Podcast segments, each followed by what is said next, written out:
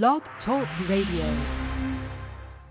It's already done. It's the Pressure Points Unpacked podcast with host Tyra Little. We're live Tuesdays at six p.m. Eastern Time. This show deals with personal and community issues by getting to the root cause and causes on an open and raw level. We're unpacking emotional, spiritual, mental and physical topics that influence and often control us. Get ready to unload, examine, and process. Let's get unpacked on Never Handed So Good Sports Media Network, Tuesdays at six p.m. Eastern Time. Hello, and welcome to Pressure Points Unpacked, where we're transforming Tuesdays spiritually, mentally, emotionally, and physically.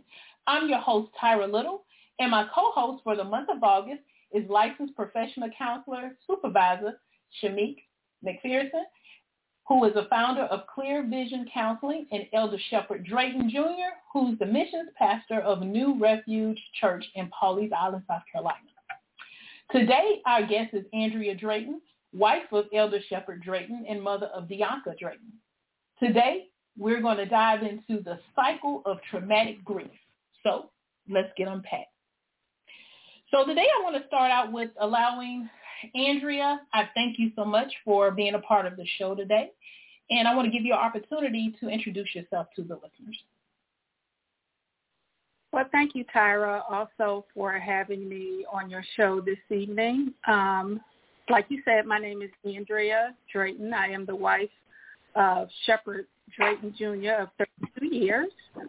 I am the mother of three children. Um, my eldest daughter, Deonka Drayton, was one of the victims of the Pulse Night Club shooting in Orlando, Florida, in June of twenty sixteen. I am also the C E O of three D Initiative, which is a charitable nonprofit, yeah, excuse me, um, that I did uh, create in honor of my daughter. Um, I'm also a nurse by profession and also an overcomer of a tra- traumatic incident. Amen. Amen. I love it. I love the introduction. Um, uh, again, you know, um, just want to give both of you guys uh, my condolences. Um, and, you know, again, just thank you. Um, I'm, you know, I'm, I'm really glad to hear, and I'm getting choked up myself here. I'm glad to hear you make the statement of an overcomer of the traumatic grief. So with that, um, Shamique, I want to ask you um, to give us a working definition of traumatic grief. Hello, everyone. Uh, Tyra, I want to thank you for having me on again. Um, traumatic grief, I think sometimes we, we are definitely uh, familiar with the word trauma, and we're familiar with the word grief. But sometimes we miss the fact that they can actually be combined. So traumatic grief is a combination of the grief, which is a loss experience, but that loss experience is heightened by the fact that something traumatic happened in the process. So um, I think the most important part of that definition when we look at traumatic grief is to define what trauma is. Uh, the Diagnostic Statistical Manual, D S M five, that's what we use when we diagnose people that come in for treatment. That's an insurance requirement. So we use it for different uh, mental health diagnostic criteria and different things like that. So in the Diagnostic Statistical Man- Manual, we define trauma as an event, threatened death, actual death, or serious injury, or sexual violence. But, you know, there's so many other things that can be considered traumatizing that you have to dig a little bit deeper into those specific things, uh, traumatic exposure to death. There's also military combat experience that can be traumatic. There's also uh, vehicular accidents that can be traumatic, physical or sexual assault, of course. And um, also we have to consider that surviving a traumatic childhood is also um, a considered a trauma. Trauma at its lowest level is present in physical and emotional neglect. Um, there's also, you know, natural disasters. That's also a traumatic experience. And then we're also seeing in our modern culture that we experience more mass casualty events uh, in America than we can actually think of. And also we can add into that lump uh, terrorist acts, foreign and domestic. And then there's also law enforcement violence that we've been exposed to in the media. So all of those things encompass trauma. And then we add on that there is a loss of some kind mixed in with that trauma. And it, it just, it's an impact that some people don't really get the chance to understand, that it is a little bit more than just the grief. It's the trauma that goes along with it. Wow. Um, whoa, that's, that's a lot. Um,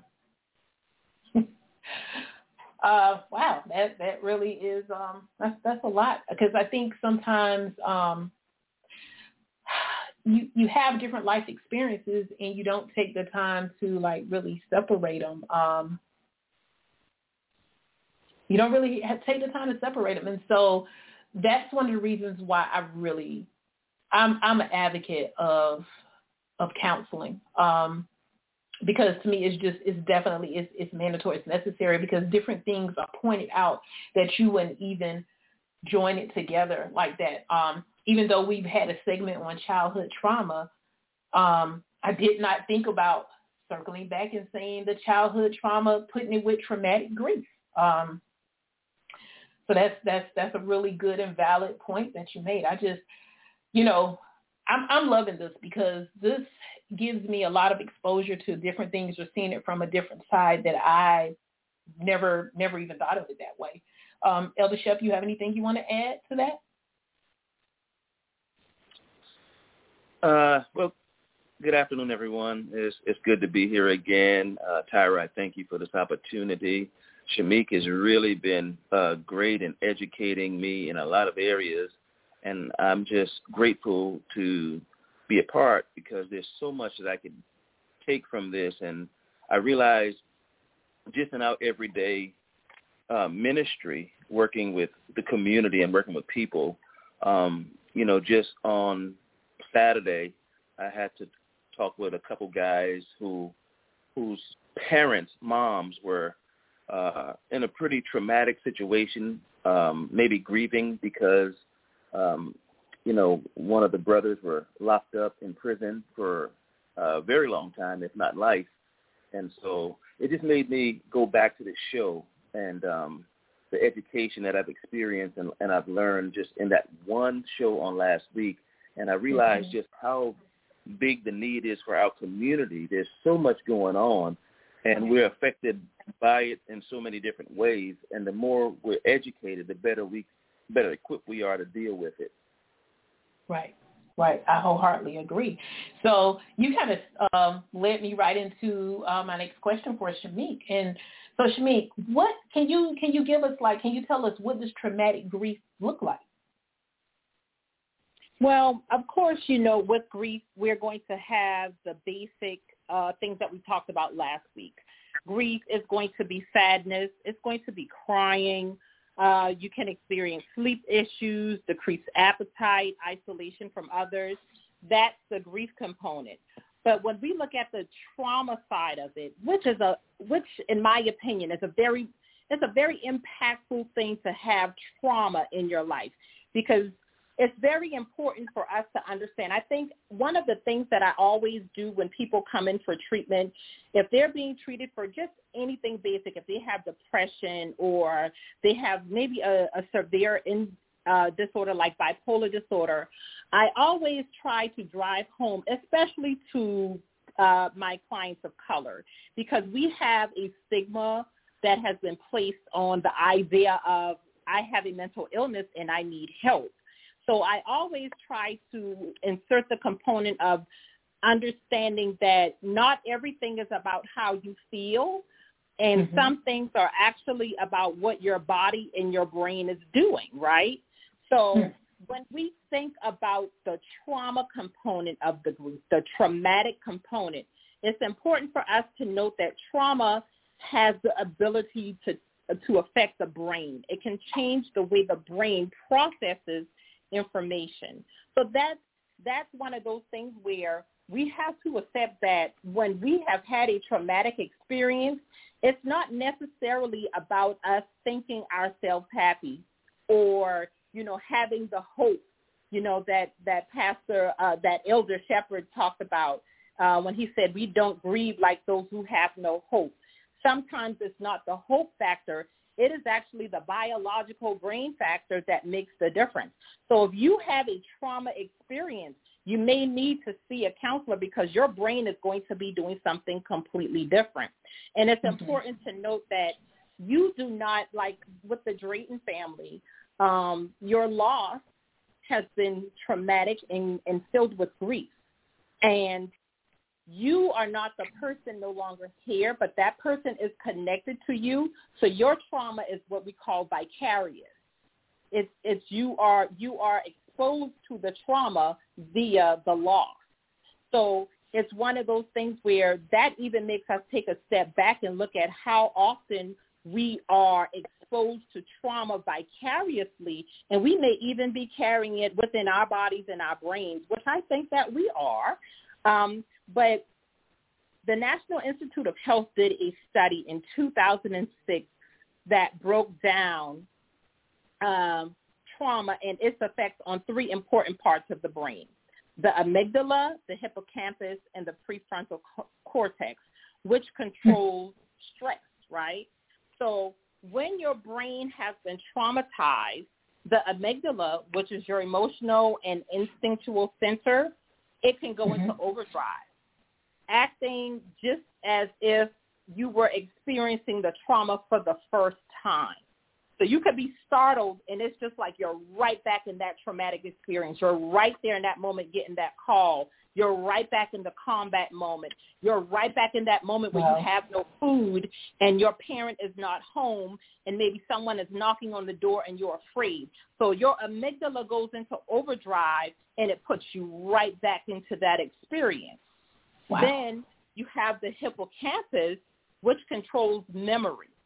So trauma leads to a reduction in activity in the hippocampus, and it, its function is to distinguish between past and present. So when you have a traumatic experience, your brain cannot tell the difference between the actual traumatic event and the memory of it. It's just like maybe a person who has been a combat veteran, they, they hear a sound, and they're right back in Iraq, or they're right back in Afghanistan. Mm-hmm.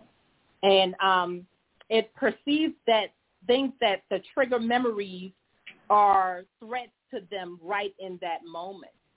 And then the uh, the last area that's affected is the prefrontal cortex, cortex. Um, and it's responsible for regulating emotions and impulses. Your prefrontal cortex, uh, when it's traumatized, it becomes suppressed. So you're less capable of controlling fear. You're stuck in, in that reactive state. It's, it's hypervigilance. It's a, hi, a state of hypervigilance where you have to, your brain is constantly determining, do I fight? Do I uh, flee, freeze? What do I do in this moment? Mm-hmm. And if you think about that level of stress on the brain and the body, it can be absolutely exhausting. So think right. of person who had to receive a phone call about someone passing. You're you're constantly in that reactive state when you hear that phone ring or when that news report comes on. Those are the those are the things that the brain is doing because it's always in a constant reminder that I have to protect myself because something can happen because it's happened before. And also decision making is in the prefrontal cortex. So that's also another area that we have to, you know, consider that's very important. It is going to make, have you deciding, is this real or is this is this just a memory? So that it, it's, it's very, it's like it boggles the mind. I always say trauma is just like taking confetti, and that confetti is your brain, and you kind of just toss it into the air, and you watch the confetti land wherever it lands. It scatters everything. Wow, that's that's a great analogy. Um, wow, because I know for me, I actually had to stop watching the news and local news. Um, and right now, to this day, I still don't watch local news. Um, man, confetti. Wow. But you know that, and that's that's a perfect example. The the news and social media can be very triggering to a person experiencing mm-hmm. traumatic grief. Mhm. Mhm. That's that's yeah. very true. That's that's that's very true. I would even say this too. I had um, a friend who had came over my house one day, and so there's a school that's nearby, and they have their microphone turned up so loud that I can sit in my house and I can hear like the different school announcements. And so we were standing outside, and when the microphone came on, um, the friend of mine froze. And he froze, and he looked at me, and then I was looking like, whoa, what, what's wrong? And once he got himself together, he said it took him back to Iraq. So anytime that there's, you know, um, incoming, you know, they, they are, annou- you know, it goes out over a loud P A system like that. You know, um, even when he's driving and if the tires hit the sand, it instantly takes him back to that, you know? Um, wow. Um, Elder Shep. Yes, ma'am. Um, when it comes to, I, I was just trying to think about how when you have different tragedies that, that happen um, in dealing with the traumatic grief, and when you're looking at it from like a spiritual side, um, there was an example that someone shared with me. Well, this is what they, how they identified it. They were saying that sometimes when people have so many different things that are hitting them, and, you know, you're constantly trying to stay in that place of of faith and just holding on to, holding on to God. Um, mm-hmm. It gets to a point sometimes where that person goes through, I want to call it like a, what he said was a spiritual, it was like a spiritual shock. So just like how the body can suffer so many different traumas, and say, for instance, um, they have to pull out, gosh, what is it called, Andrea, when, when they have to like shock the body? Um, they classified it as being in a state of spiritual, say it again. They use a defibrillator to shock you. Yeah, yeah, I couldn't, yeah, couldn't think of it. So he was like, you know, it's almost like you need that hit of, um, it's like you go, your body goes into such a spiritual shock to where it's like you just back down, you back away from everything dealing with God. Do I mean, I'm trying to explain it the way it was kind of said to me, but um, I don't right. know. I think right. you you understand what, what I was trying to, what I'm trying to say. I, I think I do. I think I do. Um, you know, and, and I think it, It really stems from over-spiritualizing life sometimes. Um, mm. Naomi in the Bible, uh, she said, I went away full, but the Lord brought me back empty. And she said, the Almighty has made me bitter. And it's be- it was because she lost her husband and she lost her sons. Mm. And a lot of times when we over-spiritualize things, we, be- we tend to kind of blame God or the church. But faith... Faith really works better with what you know. And the Bible says, my people perish for a lack of knowledge. And sometimes when we over-spiritualize, it's because we don't really have the knowledge we need to apply the faith correctly. So we apply faith in areas where we we need to be educated. And I think faith works better when we're educated. You know, it's better to know what is going on physically with you, mentally with you, emotionally with you, so that you can properly apply faith to it, or or, or, uh, or a level of spirituality to it. But if you're just thinking that, you know, you're going to overcome everything just by the Spirit, you know, we right. we tend to grab certain parts of the Bible and we leave leave out other parts um, that bring all of it into perspective. And when we're off balance, you know, if we over-spiritualize it and, you know, we get into that place of spiritual shock because we expect God to do it. Mm-hmm. And if it's not happening because we're still feeling those same things internally, um, mm-hmm. it's probably because we need help. And that help is clinical counseling, that help is talking to someone who can probably help them to understand what they're going through um, a little better, which will allow them to take some of the pressure off of God, so to speak, and put some pressure back on, on them as an individual. That's good. That's good. Um, Andrea, do yes. you think um, is, do you think there's a a connect um, between between like the experiences that we're talking about in, in those symptoms? Absolutely. Between well, um, your, with, I, go ahead. No, no, go go ahead. What I was going to say is um, sometimes, like my husband said, that you know we usually are uneducated when it comes to getting the clinical help that you need when we experience a trauma. And culturally, I think we are falling way behind. Um, I often um, tell people when I was going to counseling, and I went for a year and a half, and when I was going through those sessions for that year and a half, I can count on my one hand the number of African Americans that came through that office. So what that told me was that people, we as a culture, are we are we are sick mentally. Um, mm-hmm. And we hold on to spirituality, um, and in that regard, sometimes even from the spiritual aspect or from the spiritual standpoint, depending on where you are, um, spiritual walk in life, um, you can definitely totally miss it.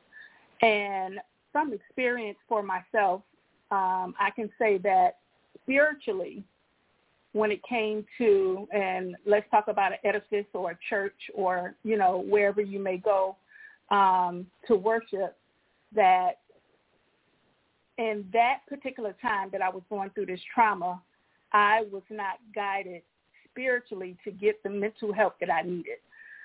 So it took me to take a step back within myself and analyze what I was going through, um, the things that I was experiencing, and realize that I really needed some help.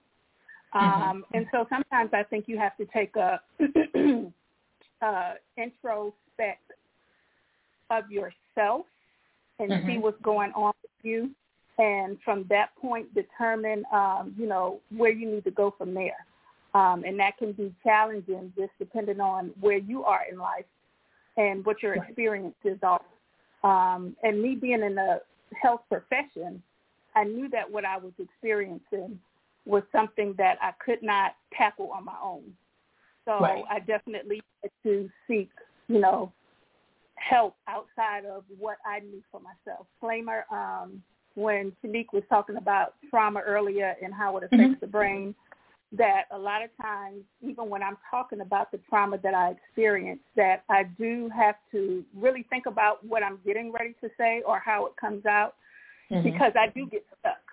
And right. I have to slow down, um, you know, and try to figure out how to get out what I'm actually trying to say, you know. Mm-hmm. So as far as your brain is concerned, I think you as a person, you you you, you would never be the same. Right. You're a different right. person. So you're learning that person as well um, mm-hmm. as you're going through your healing process. Right.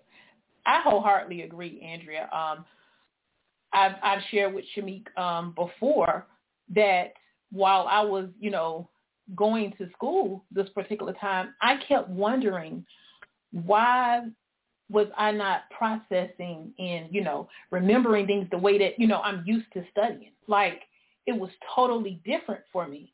Um, just, just the whole, the whole process, you know. Um, and I tell you, it, it just kept constantly coming to me, kept constantly. The Holy Spirit kept constantly coming to me that trauma rewires the way your brain processes. And and I kept right. hearing that. And so finally, I went and started Googling and researching and found out, you know, that it did. So like for me, um, sitting in a space, like I, I couldn't, I couldn't sit in like uh, the classroom setting and take a test without, if somebody turned the chair, their paper, if they rattled it to them, it was, you know, really a soft, subtle little move. But to me, it was a compounded noise. You know what I'm saying? Um, right. You know, I watch, I'm startled. When I sit in the room, I have to make sure that I'm looking at, I can see the exits. I can see the exits and the entrance, you know, so it's like, um, and as they, they said, it's classified as hypervigilance. You know, some of that does have to do with like military stuff as well. But um, when I look at, you know, just the other piece of how I actually process information, it's different now. So I, I definitely wholeheartedly um, um, agree with how, you know, you, you're, you're a different person at this, at this point. Um, right. Eldership, I want to ask you a question. Um, I know there was a time when you were explaining, and I don't know exactly like if you remember step by step, but um, you were explaining about how, like with women, like how with the brain, with its processing. Remember that conversation? Yes, yes. I, um, you know, because I observed my wife go through so much. Um, we all did, but mm-hmm. a mother definitely goes through um, differently from the father and the siblings. And so I, I, you know, I started studying, you know, to evaluate what the deal was with that. And what I realized, and I'm not sure if my research is all correct, but with a black woman, she has a, a, a, a genetic ability to turn off grief for a moment, especially when there's others involved. Mm-hmm. And and we do that in a lot of cases. I mean, we did that when uh, there was uh, smallpox and malaria out, and we were, uh, the black woman was able to create a sickle cell gene that uh, made us survive through those things. But she has the ability to turn off uh, grief, a portion of grief, for a while. And in doing that, it allows her to function or partially function to handle and take care of the family. But, uh, and Shamiquia, if you know any information on this, please help me out. But but then it comes back like a ton of bricks or an avalanche, you know, when those things are settled. And then she's left to just deal with it. And that's usually when everybody thinks you should be done with it, you should be over it.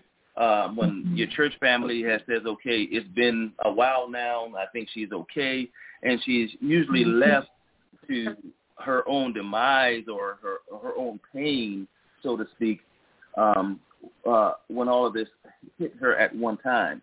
And and that happens in our community more so than we know. Mm-hmm. Hmm. You know, uh, you know, Elder Shep, what you just described Um, was actually what we di- what we discussed in the prefrontal cortex, right? So, you know, mm. it, trauma suppresses it, and you become less capable of controlling your fear, and you're stuck in a in a reactive state. And when you think about the history of black women in this country, like our reactive state is always to fight through a process. Right, so right. Actually, what you described is a trauma response. It's how our brain, you know, I don't think there's any science to back it up, but we can just look at, you know, who we are as a culture and who we are as a right. people and say that that is, that's the prefrontal cortex in action. Uh, black, I typically tell women when they come and I, I say, oh, you have B W S. And they say, what's that? And I say, it's black woman syndrome. and, and they, you know, you, I describe it as, you know, you, you carry the weight of the world on your shoulders. And the only time that you actually see that you actually need to put it down is when you start to fail at, at juggling everything. So I think what you described is really just us fighting through those situations because uh, yeah, I, I don't think we can get around the discussion of what we've experienced on a trauma level culturally, you right. know? So, and, and, and, you know, we, we can talk about epigenetics and, and the transition of anxiety and trauma within our gene system, uh, which is something I've been kind of like researching and going through. Um, but if, if you just look at who we are as a culture and think about how we've carried it, we call it generational curses and generational this, that, and the other. But I think we have to get back to a place where we refrain that from, it's not, it may not be a generational curse. It may mm-hmm. not be a generational uh, family response. Maybe it's generational trauma that we are actually right. playing right. out for the world to see. Right. Mm-hmm. Yeah, I agree. Um, it is thirty, and we're going to need to take a break. And when we come back, we're going to start talking a little bit, um, giving some other examples um, dealing with traumatic grief. This is Pressure Points Unpacked, and I'm your host, Tyra Little, and we'll be back. Your skin isn't just skin. It's a beautiful reflection of every single thing you've been through in life. Which is why Dove Body Wash removes your skin's ceramides and strengthens it against dryness. For instantly softer, smoother skin you can lovingly embrace. Renew the love for your skin with Dove Body Wash.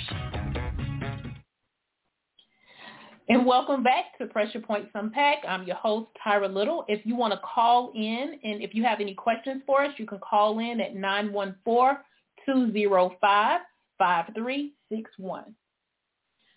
So, Shamique, I want to get into a little of um, giving us some more examples of traumatic grief. Well, when we think of when we think of traumatic grief, and we kind of pull out the trauma uh, part of the grief, we can mm-hmm. look at people um, who've had a, a loved one complete suicide. Uh, we can look at um, when there is a person who has um, had a family member that has been the victim of a homicide. Mm-hmm. Um, I think even on the flip side of that, that homicide part, we can look at families who are connected to someone who may have been the perpetrator of a crime. Um, that's also a traumatic grief issue. Um, we can look at family members who we may have lost through overdose. We can look at um, incarcerated parents for children. Remember, we talked about the lowest form of neglect is emotional and physical, um, and children often experience that sometimes growing up. When a, when a, when a parent has been incarcerated, you know, that is a, and maybe that child witnessed that parent being taken away, uh, that is also a, a trauma and a grief-related issue. Uh, we have accidents. We have uh, incidents where, you know, you have a plant explosion or something along those lines where it's a mass casualty accident, and uh, you have people that are that are left to recover after the loss. You have communities that are left to recover after these events. Um, medical crisis. Finding a loved one deceased, that's traumatic grief. Uh, having to perform life-saving techniques during a medical emergency. Having to make difficult medical decisions to terminate a life of a loved one. That can be traumatic within itself. And then, of course, as we spoke about, uh, mass casualty events. We, we've experienced that right here in South Carolina, and, and the Shepherds experienced it, and um, the Draytons experienced it, the loss of Deonka. So we we have mass casualty events, and then we have instances of police brutality that have been on the rise. I, I think we've seen it. Like a lot of people say, it's just filmed a little bit more. So, you mm-hmm. know, the, the police brutality is another component of it, because a lot of times it's being filmed and it's being played repetitively, and mm-hmm. um, we are absorbing that. We have terrorism, nine eleven. I bet each one of us can tell you where we were and what was going on, nine eleven. Right. Right? Yeah. Yes, I, yes. I can remember that day distinctively because I lived in D C. My husband worked at the State Department, and I could not reach him. And he rode the train oh. through Pentagon City to get to work.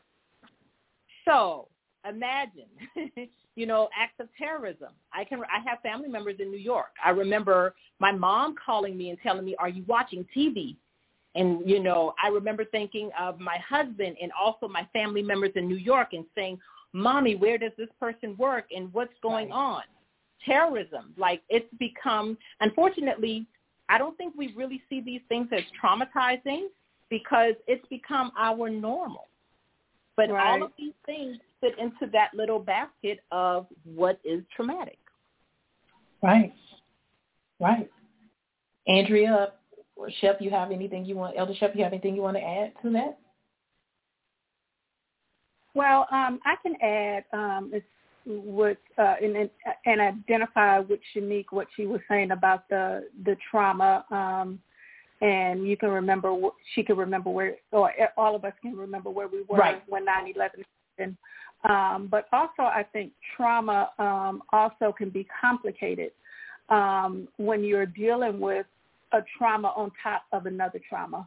So, for mm-hmm. example, if a child witnessed uh, some type of trauma uh, while they were younger, that could be, you know, um, a loss of a sibling, that can be, you know, a sexual trauma. And then as they get older, they experience another type of trauma. Could be something totally different. Um, so I know for myself, um, growing up, there were specific traumas that I experienced as a child that I really didn't understand until I went through the trauma from the loss of my daughter. Um, mm-hmm. That those things pile up on top of each other, top of each other, and get really complicated. So you have levels, different levels. If you um, can, you know, when you're dealing with rocks and you keep cutting down into the earth, going deeper, as you go deeper, there's different layers of that rock you can see and how mm-hmm. it's formulated. Um, so trauma can be the same, the same way. So you have different levels of trauma that you may have experienced as you were growing up, and then compacted with trauma on top of that. Right. So for me, it was complicated. There were many right. things that I dealt with when I was younger Um, that really didn't manifest until the loss of my daughter. Mm-hmm. Mm-hmm. And and you know what Andrea just described this just described was complex trauma. We we at times in treatment we will see people that um, they just have multiple traumas, and it it could it can start from childhood and go all the way through adulthood. And it could sometimes be the same trauma over and over. It could be the loss of, of several loved ones over and over. It could be multiple right. uh, domestic assault issues. It could be and from different relationships. It could be multiple sexual assault issues. And that mm-hmm. is the compl- that's complex trauma. And when you think of it, like, are we all kind of on that on that line of complex trauma with what we view in our country, in media and wow. entertainment? Like mm-hmm. we're all exposed. Right. Right. Exactly. So then that leads into the whole thing of um, entertainment grief. So could you give us a um, a definition, explain a little more, um, Shamique, of what entertainment grief is, what it what it looks like? Well, and this is this is something that I actually I actually it's not necessarily a defined term, um, mm-hmm. but I see that we have shifted to where we have become enamored with trauma in the grief process. Um, I don't know when that transition happened, but I believe that it has caused us to be desensitized to what's going on. And, I mean, it's very telling that seventy percent of adults have have been traumatized in some way. And so mm-hmm. trauma has become culturally, and I don't know if it's just America, but um, I know trauma has become culturally the norm experience in our country.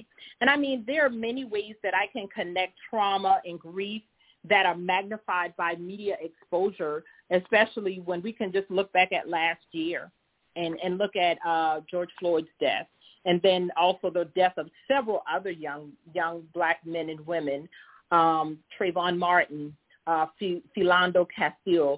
We can look at multiple instances where the media exposure is like, oh, look at this. It's, it's another thing for us to drool over and kind of just pick apart. And um, there are so many examples I can pull from to connect the negative impact of media on, on traumatic grief.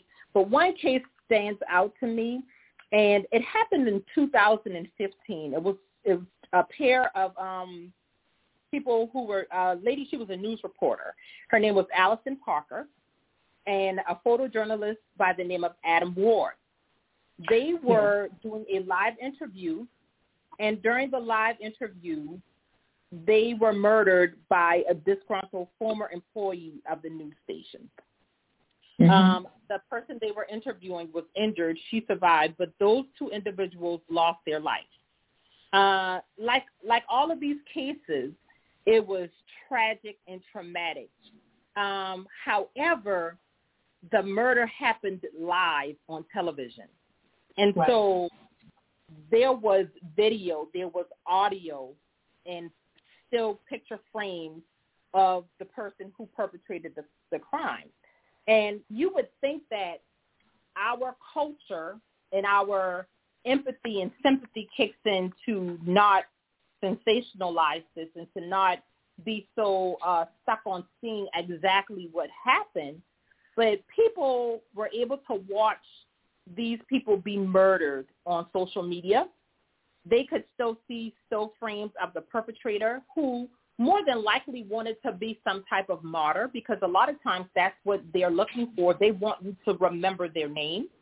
Mm-hmm. Um, there were national news stations that showed uh, partial clips of the segment. So imagine how that young lady's family felt, where this is put out there over and over and over again. And I'm certain the Draytons um, mm-hmm. have that same feeling. Like they're yeah. they're not in Florida, but we tend to memorialize and have right. anniversaries around these traumatic events without actually really considering that this memorial and this anniversary comes at the expense of someone else. That's right. Um, and the the thing that stood out in this case was this young lady, Allison Parker's father. He started to started a fight against offensive material being posted on social media and other viewing sites like YouTube and Google. So the, the family would not have to be watching the news, and this information just pops up on the news. So um, they were able to work with an organization that was able to have the material flagged as offensive. So now when you see those uh, those disclaimers like this can obtain this this may obtain some offensive material, it gives right. you that moment to say, do I click or do I pass? That's mm-hmm. in part because of the work of uh, Mister Parker and another organization working to make that more of a thing in our culture, where people actually take, pause a moment to say, this is graphic, this is offensive, I may not want to view this. But while the material was flagged as offensive, it's still available for people to view. Right. So even right. though this family fought this, it's still out there. Ultimately, right. the website platforms bear no responsibility for third-party content, and that's in part because of government policy in the U S Communications Decency Act, uh, Section two thirty. So, his, so, so they're not liable, so they're not necessarily going to take it down. They'll just flag it and say, oh, you're, we warned you, and they, they keep telling wow. the Parker family, oh, we're doing our best, but that material is still out there. So, un- unfortunately, you know, he is continuing continuing the fight to um, to kind of take these stuff down, and he's not been successful yet. But that leads us back to, where do we stand in this fight against uh, sensationalizing traumatic grief and these these terrible situations? And I mm-hmm. think I want I say this because I want people to be mindful of what they're posting. Um, right. It, it, you don't always have to post the video, or you don't always have to right. watch the video, because you may be seeing whatever you want to see, but you may also be putting someone's grief on display. And right, I think right. I be mindful of, of that. If it put yourself in that family situation, in that family mm-hmm.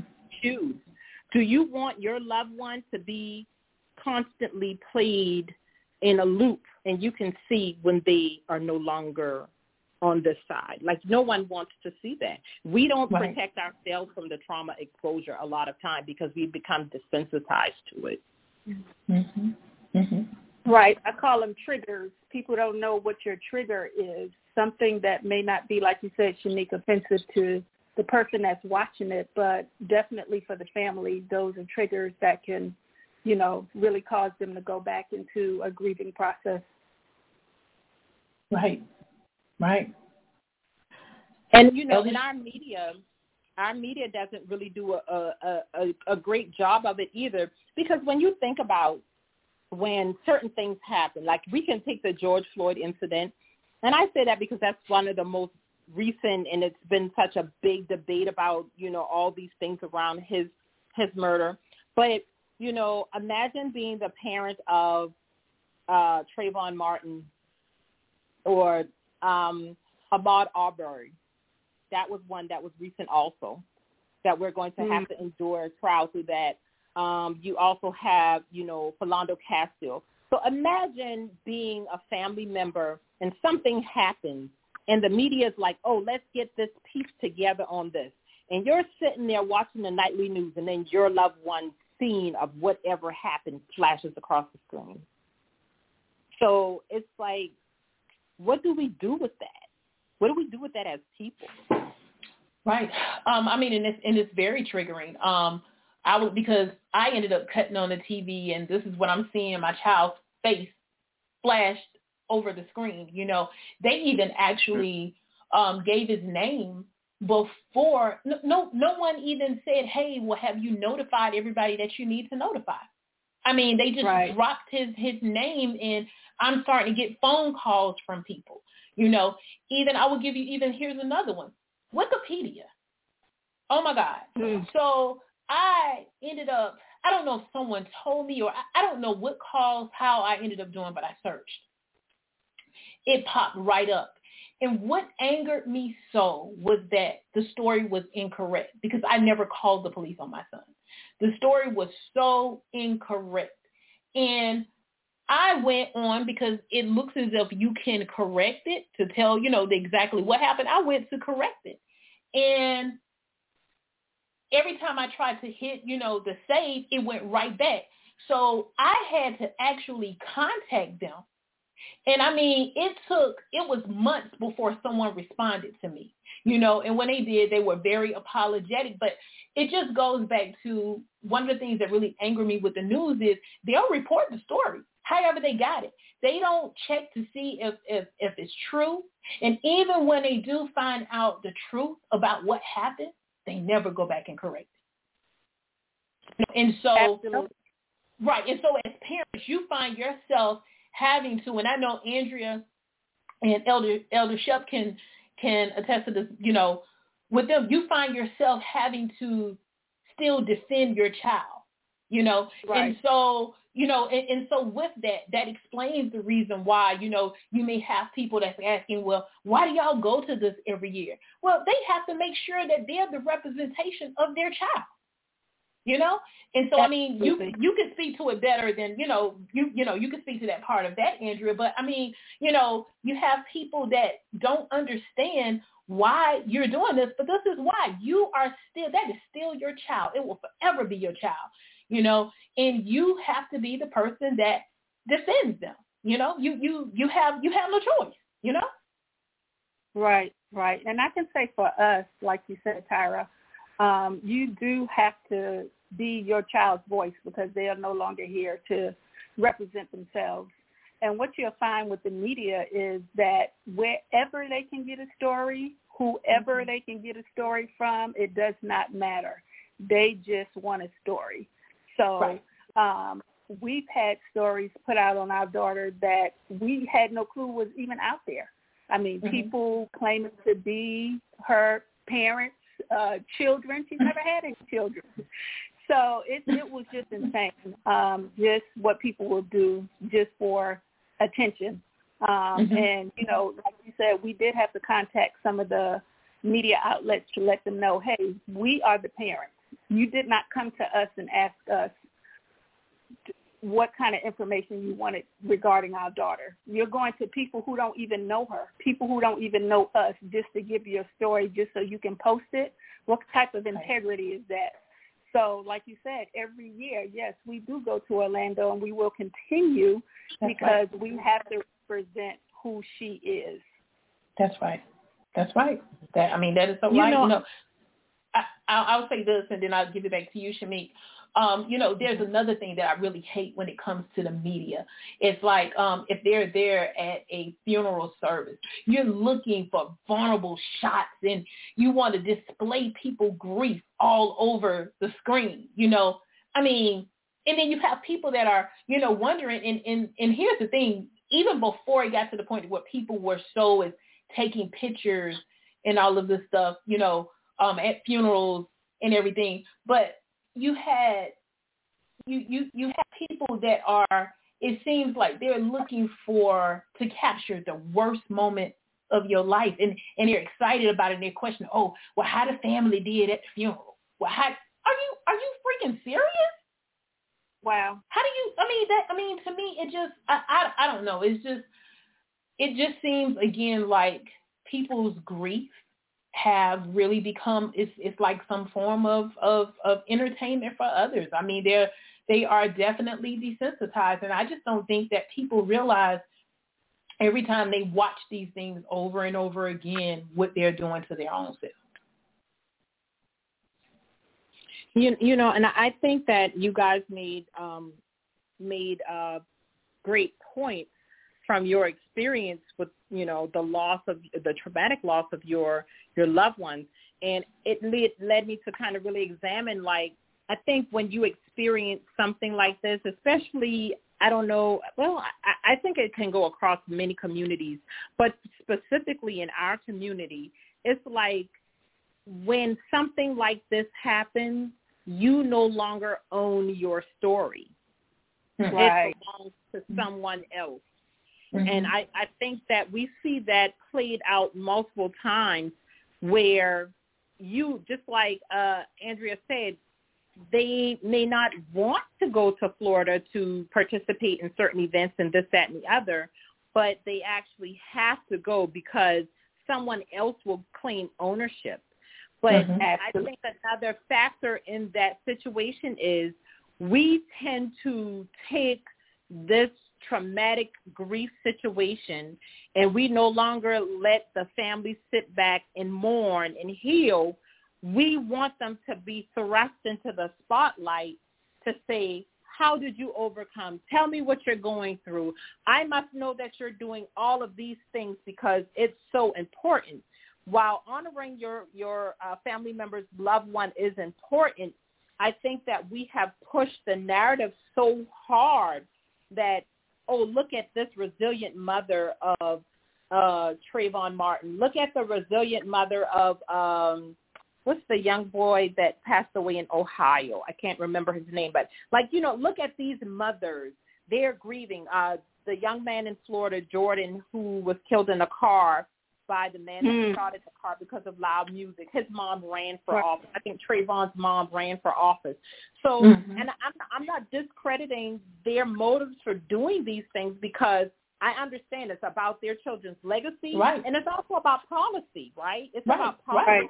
We need policies in right. place for gun control. We need policy in place that, you know, that's for discrimination and hate crimes. We need those policies in place. So maybe those mothers have been pushed in that direction to take up that fight. Their loss is not meaningless.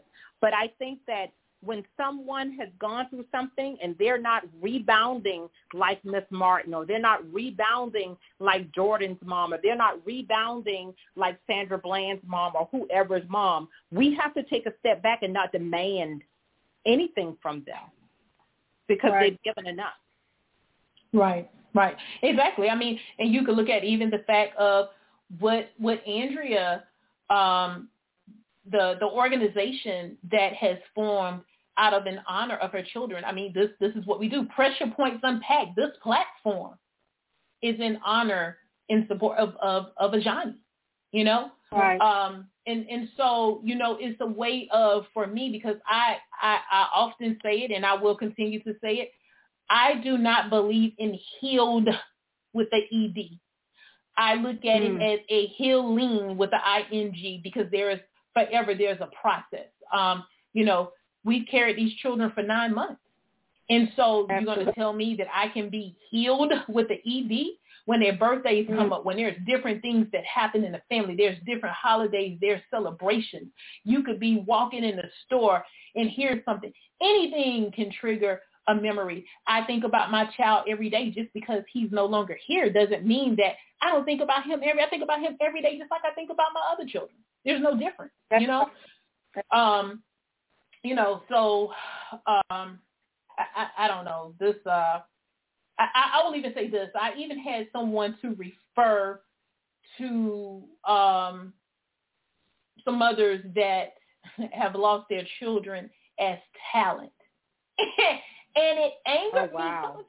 Talent? Wow. Are you are you wow. serious right now? I mean, so it just tells you the point of which you have to go to um, at this point now. Just like as how you hear about um, you have these different attorneys that are, you know, people have to get entertainment attorneys. I mean, the different things mm-hmm. that have to be put into place to keep somebody else from profiting off of the loss of your children. That's right. I, That's right. I just. And I know you can speak to that, Andrea. Absolutely. uh, you know, it's it's sad, but yeah, you you know, we've had family members try to sell paraphernalia in our daughter's name, which we didn't know anything about until we saw a posted picture on Facebook. So you know, it's it's it's crazy, but it's out there and it happens. Right, um, right, right, right. El- Elder Shelf, you got anything you want to add? Yeah, um, you know, when legacy is lost, then legacy is created. And the thing about it is who is creating that new legacy. And if there's not someone who has uh, intimate relationship or vested uh, value for the legacy that's lost, then that new created legacy may not all be true. And as mm-hmm. a black people, we are very familiar with that because uh, for, for, from slavery, we were robbed of legacy. And then that new legacy that was created, you know, puts us in this crab in the barrel mentality. And so when when there's a loss, then, you know, there is a desire to at least create a correct legacy. And, you know, Pressure Point Unpacked, Uh, the three D Initiative, and there's so many more that is out there. Um, I believe that is very helpful, in, even in the grieving process, to do something to honor that legacy and to correct mm-hmm. the name, uh, to correct, you know, um, you know, whatever lies may lay uh, uncorrected. You know, there's there's a there's a there's a desire to extend truth, so to speak. Um, and it's something that, as a black people, we are so familiar with. And, um, and you know, I think this is why this platform is important, because it allows that dialogue to take place in homes and across our communities that may help and encourage and give information to those that um, are really needing it. Right, right, right. Um, you guys, I want to put, I need to put this out before we get ready to end. So please, listeners, hold on for me um, before we come back and give any closing remarks. But as as some of us may know and some may not, um, South Carolina is one of the three states that does not have any type of hate crime bill on the books. And so the F B I has put together a symposium um, in four different locations in South Carolina. And so you're able to go to um, the F B I dot gov in order to find this information out so you can register for it. You can also go to Pressure Points Unpacked on Facebook. That information is there, as well as Pressure Points Unpacked on Instagram. But on Saturday, let's see, this says Saturday, August twenty-first, um, from one to four p.m., they will be in Charleston. Saturday, August twenty-eighth, one to four, they will be here in Columbia um, at the Cooperative, Cooperative Conference Center. Um, Saturday, September the eleventh, they will be in Greenville. And Saturday, September twenty-fifth, they will be in Myrtle Beach. Um, please go on Pressure Points Unpacked Facebook as well as Instagram, whichever one you can. Please make sure you look at the information. get the link so that you can register. It is important to be informed. And as, you know, I talk about a lot of times too, I mean, as we know, we, we want, if we want to see a change, we have to be in these type of symposiums. We, we have to be in, you know, in the forefront of trying to get laws changed. Um, we have to do our part. We can't sit back and complain and not try to be a part of the solution. So we have these opportunities. We need to make it happen. Please share that information with your friends, family, loved ones, because we really, really, really need to get this information out. Um, also, um, that's, that's all I have for the F B I part. I want to give everybody else an opportunity to share, give some, some type of last um, last thoughts that you have. So, Andrea, I want to start with you. Well, again, I thank you, Tyra, just for having me on tonight. Um, and I am grateful and just thankful to be able to be on such a platform as this. And what I want people to know is when you're dealing with grief, take your time and deal with it the way that it's should be dealt with in a respectful, helpful manner, meaning get the help that you need in order to help you succeed. Good stuff. Good stuff. Elder Shep?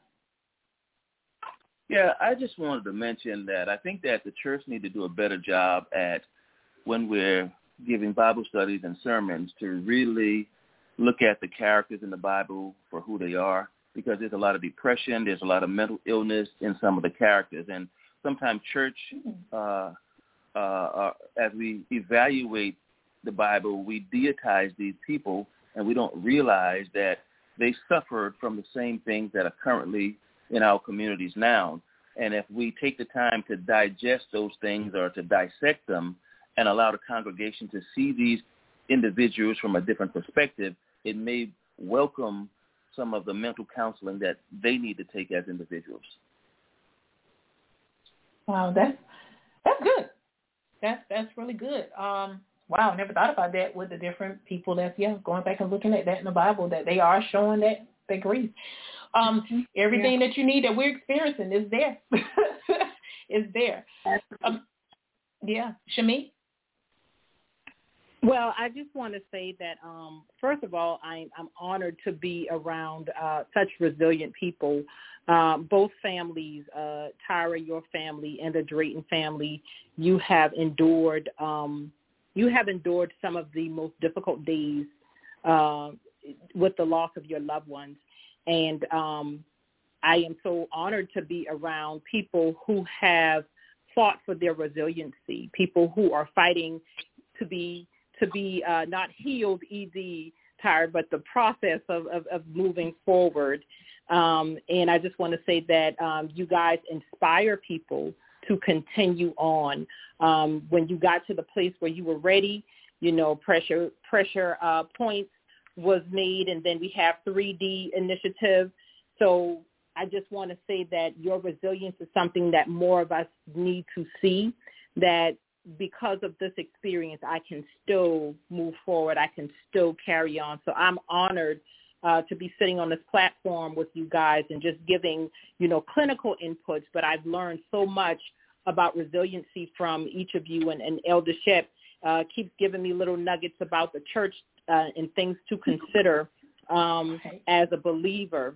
Uh, legacy lost, legacy needs to be created. I wrote that mm-hmm. down because that makes sense. Makes sense to me. But um, I just yeah. want to say thank you. And I look forward to next week and looking forward to the next topic and, topic and looking forward to learning even more with you guys. Definitely. I, I, I'm definitely loving the platform. And I just, I thank all of you all for giving of your time to be on here. I definitely um, appreciate it.